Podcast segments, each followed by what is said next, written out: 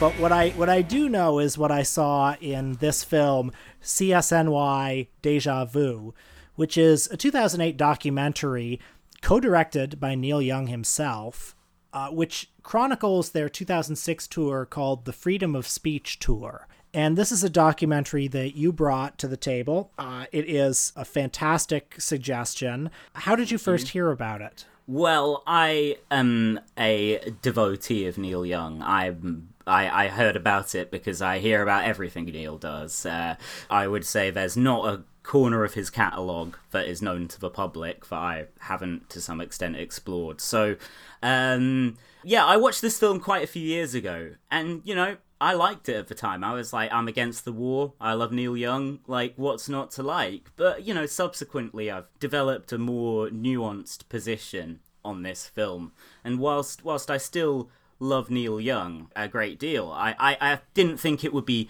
interesting to bring one of like the good concert films of him that's just him playing great music to the table for Michael and us or anything like that. I've long thought that this film would be perfect for this show because it's uh, it's a particularly mid 2000s post Michael Moore kind of movie. Will, I'm interested in your perspective as someone who hasn't religiously devoured everything Neil Young's ever done. Like, what were your thoughts on the political songs that the band had him there at arsenal. I mean, some of it's a little didactic. Some of it, yes. Uh, some of it's okay. I mean, you know, I think like, what is the purpose of art? I'm sympathetic in this movie that Neil Young uh, believes he has a responsibility as an artist to use his platform to communicate ideas and to raise consciousness. You know, uh, d- deliver yeah. deliver the medicine with a spoonful of sugar, and I I do respect that in a way. I think art though is better at capturing the mood or helping us make sense of what's happening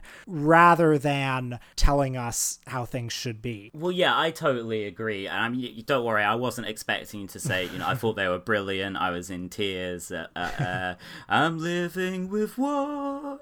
no, um, yeah. there, there's some pretty cornball songs. I, I quite like the melodies on a couple of them. They're just quite classic Neil Young, simple, plain. I don't know about the trumpet, how that adds to the sound, but they're basically like Neil reeling off his feelings about what he saw on CNN that day. Yes. That he even says that's the writing process in the film. Like he it is incredibly didactic. You're right. And and the thing about like his 70s records is he's not i mean there are songs that like mention richard nixon or charles manson or whatever but it's all like the, uh, it's at this remove of like it's all coming from a poetic place rather than a uh, you know, this is just like Neil's Twitter. You look at a song like Bob Dylan's The Times They Are Changing, and it's a good and timeless song because it's capturing a certain mood and it can be transferred to any era in history and you can kind of project whatever you want onto it. I think something else, though, is in the intervening 50 years, these artists and also their audience became more self conscious. Yeah. In the 60s, there was protest music, and they called it protest music, and they, they regarded it as protest music, but it hadn't really been canonized. It hadn't become part of history.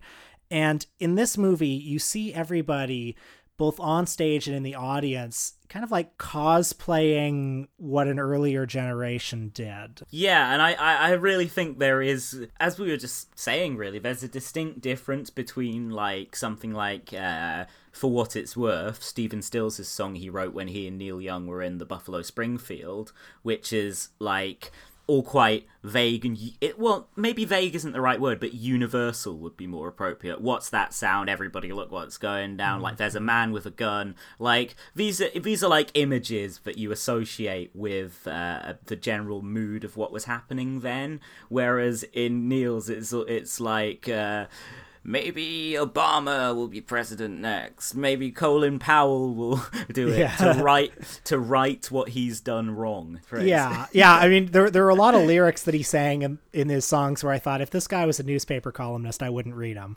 Yeah. Uh, yeah. yeah.